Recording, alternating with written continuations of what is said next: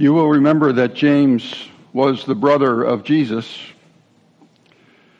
And I can only imagine that James would have heard Jesus talking about rich people. He would have heard it maybe himself and certainly would not have forgotten it.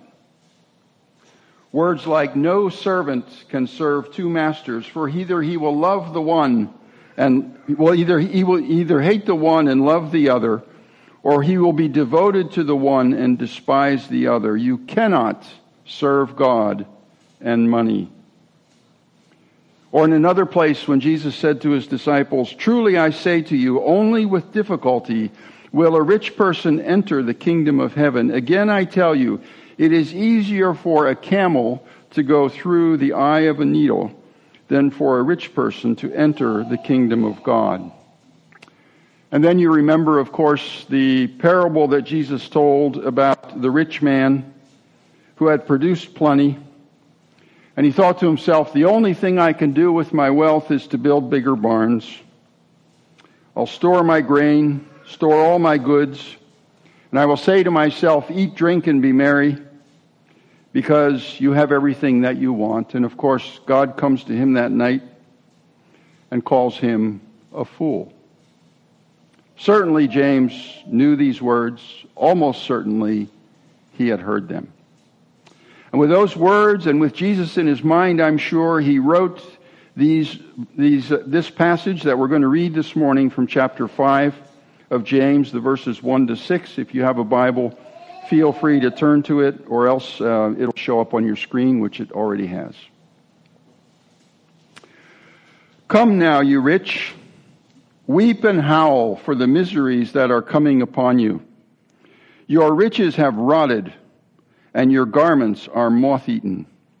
Your gold and silver have corroded, and their corrosion will be evidence against you, and will eat your flesh like fire. You have laid up treasure in the last days.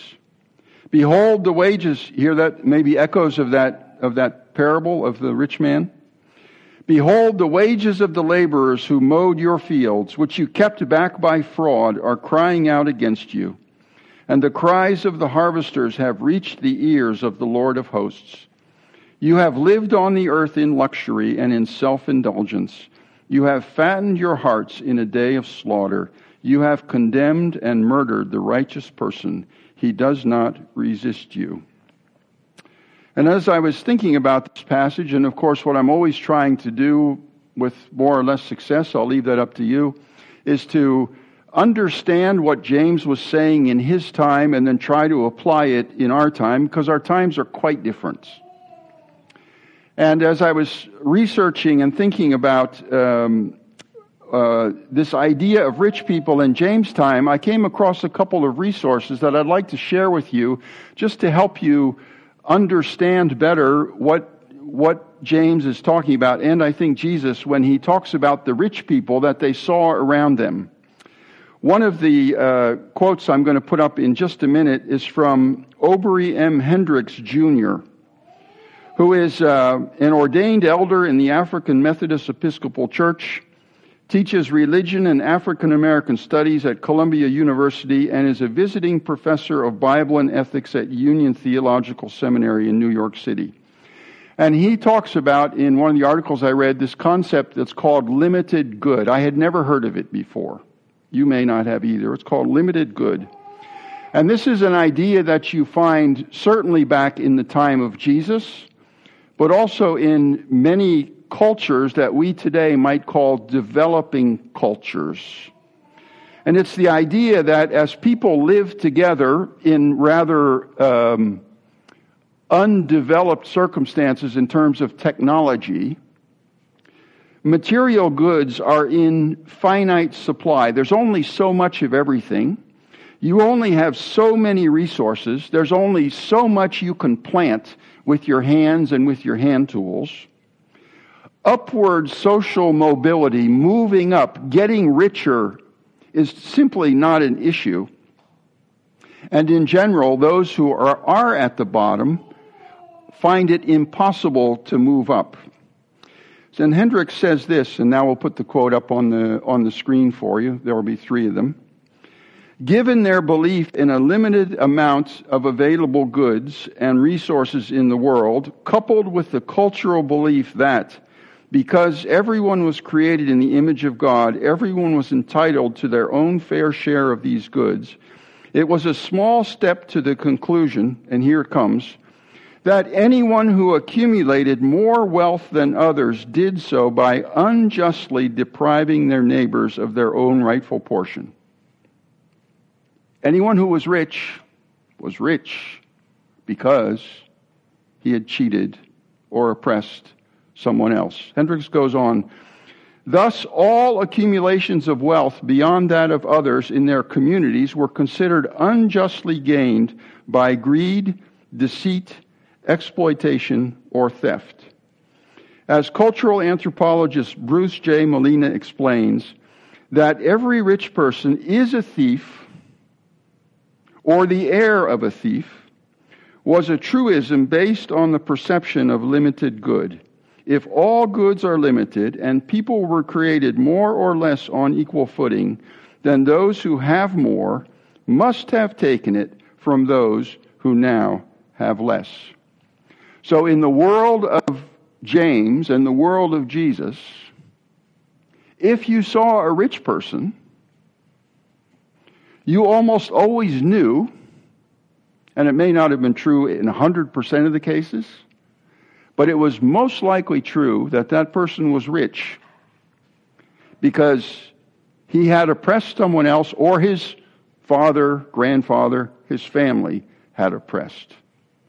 So that dividing line was, was really was there was there was either the rich or there was the poor, and if you were rich, you were a thief. And then, in addition to that, there is the, um, the, the whole system of the Roman Empire. What's now uh, one of the words used to describe it is this word patronage. The way the Roman Empire was, was set up uh, to, to um, the economics, particularly the economics and the politics of it. And a good friend of mine, uh, John Elwood, um, with whom I speak a lot about these things, uh, I had a discussion with him about this week. He knows a lot about this stuff, and he sent me a, a, a part of a paper that he had written on the Roman economic system, and I want to quote you from it. It's, it's easier to quote than to explain it myself. So here it comes, these quotes again. There are, there are three of these, there were only two of the others. The elites, the Caesar, the senators, the equestrians, the, consil- the, the counselors, comprise some 10% of the population. The remaining 90% were peasants, laborers, and artisans, often working seven days a week from dawn to dusk, dusk with no representation in the halls of power. Roughly 20% were slaves and 90% were non citizens. Wealth flowed from the bottom of this hierarchy to the top by virtue of tribute, taxes, and the related concentration of land ownership. Tribute was paid by conquered peoples. Taxes were generally tied to use of public roads, mines, baths, and gymnasia. Conquered land was allocated to elites, and their people were forced to work as sharecroppers or slaves. Land owning peasants were often unable to fund their taxes, forfeiting title to the acquisitive elites and migrating to cities where they replenished the ranks of laborers who succumbed to the effects of urban squalor. Pliny the Elder wrote that by the late first century, half of the land in Roman Africa was in the hands of only six persons. This system produced a social order primed to deliver luxuries to the elites, but leaving widespread hunger and misery in the provinces and amongst the poor. So, whether you're looking from this perspective of limited good or from the perspective of how the Roman system was set up, everybody walking around in their villages or towns or cities knew that if you were rich, that wealth was built solidly on injustice and oppression. That dividing line was sharp and it cut through 90% on this side and 10% on this side. Everyone knew. So when Jesus and James hollered at the rich, everyone knew exactly who they were hollering at. It was obvious. That's not our situation today. We here in the West in 2020, we live in an age that's been driven for centuries by individual freedom, by capitalism, by the ability of each of us to study and to produce wealth, to make our own way, to decide what we want to do, to decide to make more money if we want, to decide to invest it, to gain as much wealth as we can, to become literally the richest people that have ever lived on the face of the earth in the whole history of the world. And we do so in the illusion that we are not accumulating our riches on the backs of oppressed peoples or the cost of the destruction of environment. And that makes it, all of that together makes it really hard for us to, to, to get to the words of James. We, we can't so easily say, when James is talking about the rich, he's talking about that person. No, that's us, but, but how, how is that all working together? And, and how do we understand these hard words of James and these hard words of Jesus? I was always taught that it wasn't about how much money you have, it's about your attitude, right? I can, I can have a bazillion dollars in the bank. I can have the best car, the best house, all that stuff. I can work hard and do all. Doesn't matter as long as the attitude of my heart uh, it's not exactly sure what that is. That's a hard thing to determine. But as long as my attitude is good, I'm okay. Even though the Bible and Jesus are pretty black and white and pretty hard on rich people, we got around that by saying it's a matter of the heart and that the number of dollars in your bank account doesn't really matter, which ends up to be, number one, very individualistic and self centered a pretty clever way to blunt the sharpness of these words and to avoid them, because who can see my heart? And I can always say my attitude's fine. And, this I think is the killer, it doesn't lead us into action to alleviate the suffering of the poor or care for the environment. If it doesn't matter how much I have, doesn't much matter how I got it, as long as my heart attitude is good. Why in the world would I do anything to alleviate the suffering of anyone else?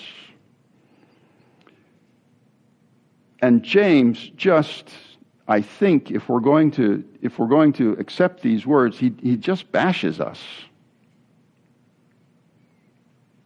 I, I don't think we can get around them. We have to, we have to open ourselves up to hearing them and to letting them impact us.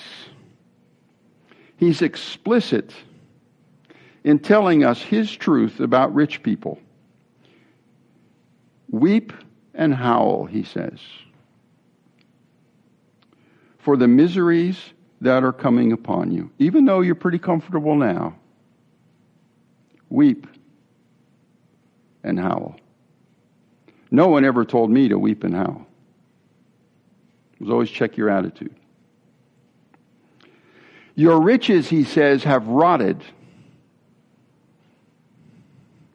I don't know if any of you can smell it now, but there apparently was some food left in the building for a couple days. When we, some of us came in this morning, it was kind of a rotten smell. Wasn't, wasn't there, Rick? Rick noticed it. I noticed it too. Okay? It's not nice. You notice it when you came in? I, I don't know. It's not, it's, this, this is not a good picture.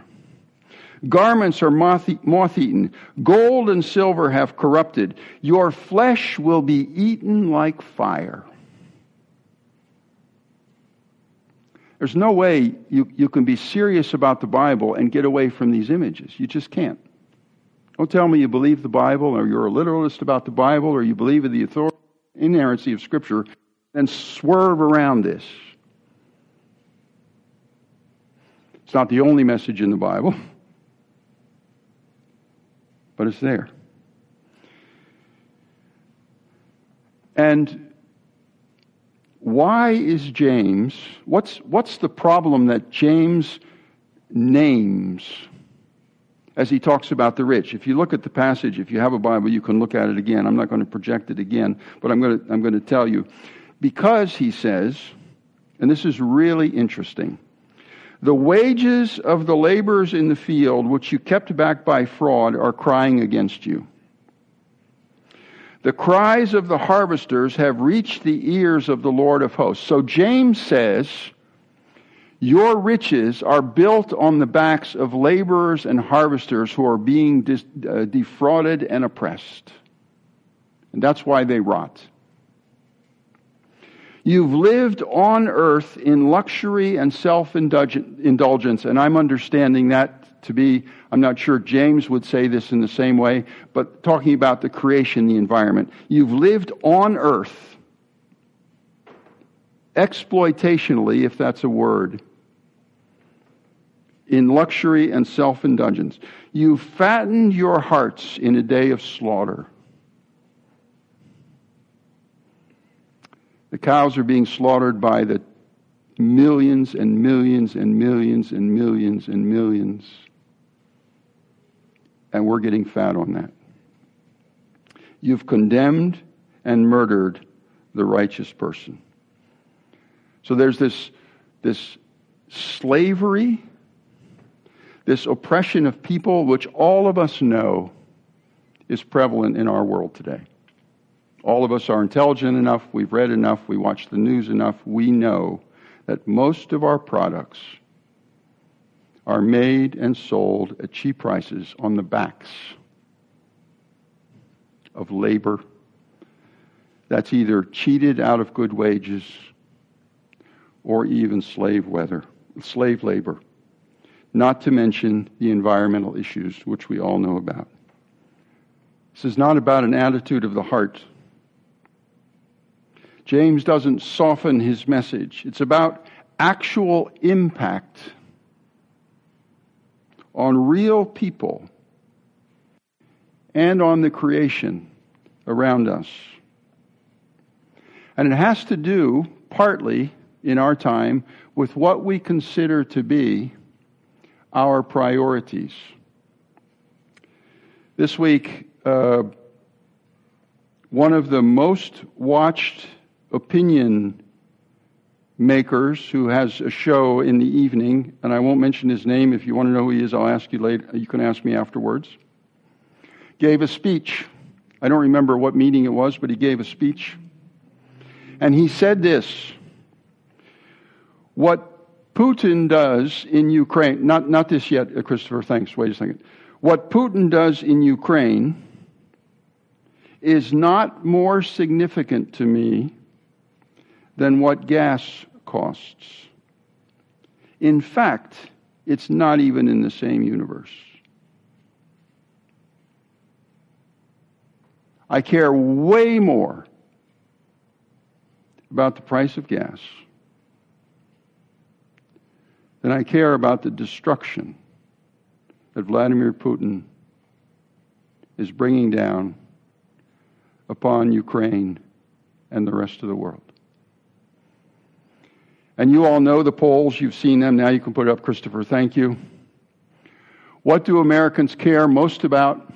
Inflation, gas prices, economy, everyday bills, and groceries. And issues of abortion, issues of health care, issues that deal with the well being and flourishing of people on, on, on the level in which they live are way, way down. And that's the way our society is. And that's the way most of us are living. And we've been sucked into it. We've been born in it. We've been raised in it. Sometimes we don't even know it. And James wants to, wants to take us by the collar and shake us. And so he talks about this weeping and howling And what does he mean by that? And I'd like to suggest to you two things, or maybe two applications. One is that every single one of us, and I think that we as a community, as a culture, will all one day be weeping and howling when the light of God, the Bible tends to, and the theology talks about the final judgment. When the light of God shines down upon this earth and shines down upon my heart and our hearts together, when that light of God reveals the sin that's in my own heart that no one else sees, that I don't even see it because it's so deep. And when the light of God shines upon the sins in which we participate and contribute to, that is going to be so terrible to see that we are going to weep and howl. I don't know if you've ever had this experience of being exposed, caught in something, caught in something that you're deeply embarrassed about, caught in something that you know you shouldn't have done. Maybe the last time you remember that happening is when you were a kid. You were doing something and Ma walked in. That's going to be the feeling on this judgment day when God's light exposes everything. And I believe all of us will literally be weeping and howling on that day. We will see things that we have never seen before, and we will see them in all of our horror.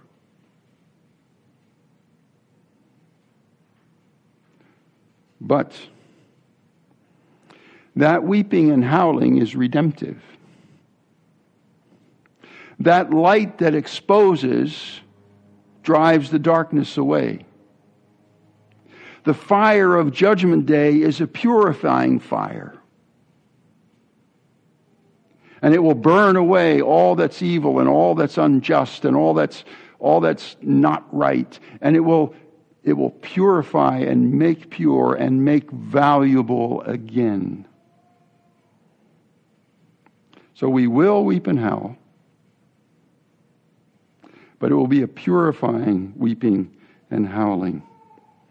And the second comment I'd like to make on this weeping and howling is this I think that there should be in our lives now, and I'm using the word should, take that for what you will. There should be an element of lament, of sadness, perhaps even despair in our lives. If we are indifferent to the suffering of the world, if we never let ourselves be confronted by it, if it never makes us sad, if it never makes us weep, if it never breaks our hearts, then we don't have the heart of Jesus, who before the tomb of Lazarus wept. And as he rode into, into Jerusalem, he wept. So, my, my, my practical uh, suggestion is to ask yourself Am I just going along without thinking? Or is my heart somewhere, somehow, sometimes, even in little ways, actually broken, weeping and howling maybe, at the truth that my wealth is built on the backs of slaves and of people who have been oppressed. So, where does our hope lie? It's pretty subtle in this little passage of James, but it's there. In James uh, 5, uh, let me look for it again, uh, verse 4, yes. James says, The wages of the laborers who mowed your fields, which you kept back by fraud, are crying out against you, and the cries of the harvesters, and here it comes, have reached the ears of the Lord of hosts. That phrase, Lord of hosts, is a little bit weird one in the New Testament. You don't come across it very much. And I think James uses it deliberately here because a, a good literal translation of it is Lord of armies. It's a phrase that you often come across in the Old Testament, the Lord of hosts, and it often, re- it almost always refers to this God, this King of the armies. So James introduces into this picture of these rich people who should be weeping and howling for the destruction that they have caused to mankind and creation. And hope for the oppressed, the Lord of hosts, the Lord of the armies has heard. And he's going to do something. Then I thought back on Isaiah chapter 9, that very famous Christmas passage, where Isaiah, in the middle of prophesying in the, in the wreck of Jerusalem, or the wreck that was coming, exactly for these same reasons, Isaiah looks ahead and says, You know this, for unto us a child is born, unto us a son is given. And now here it comes, and you can project the verse. Thank you. Of the increase of his government and of peace, there will be no end on the throne of David and over his kingdom to establish it and to uphold it with justice and with righteousness from this time forth and forevermore. The zeal of the what? Lord of hosts will do this. This child that's coming, this son that will be born, this brother of James, is the one who is king. He's king above Caesar. He's king above our president. He's king above the head of the European Union. He's above, is it the prime minister? Not the prime minister of China, whoever he is of China. I forget. And he's certainly above Vladimir Putin. Putin. And of the increase of that government and of peace there will be no end on the throne of David and over his kingdom to establish it and to uphold it with justice and with righteousness from this time forth, forevermore. I listened to a podcast called the Holy Post Podcast. They it's a weekly podcast to talk about uh, different uh, relevant topics. And this one, particularly of this week, was about um, these issues of social justice, and it was quite complex. I'm not going to play the whole thing, but they were they were trying to answer this question: Hasn't capitalism, which I think all of us believe in in one form or another, actually raised the standard of living? Around the world and reduce poverty.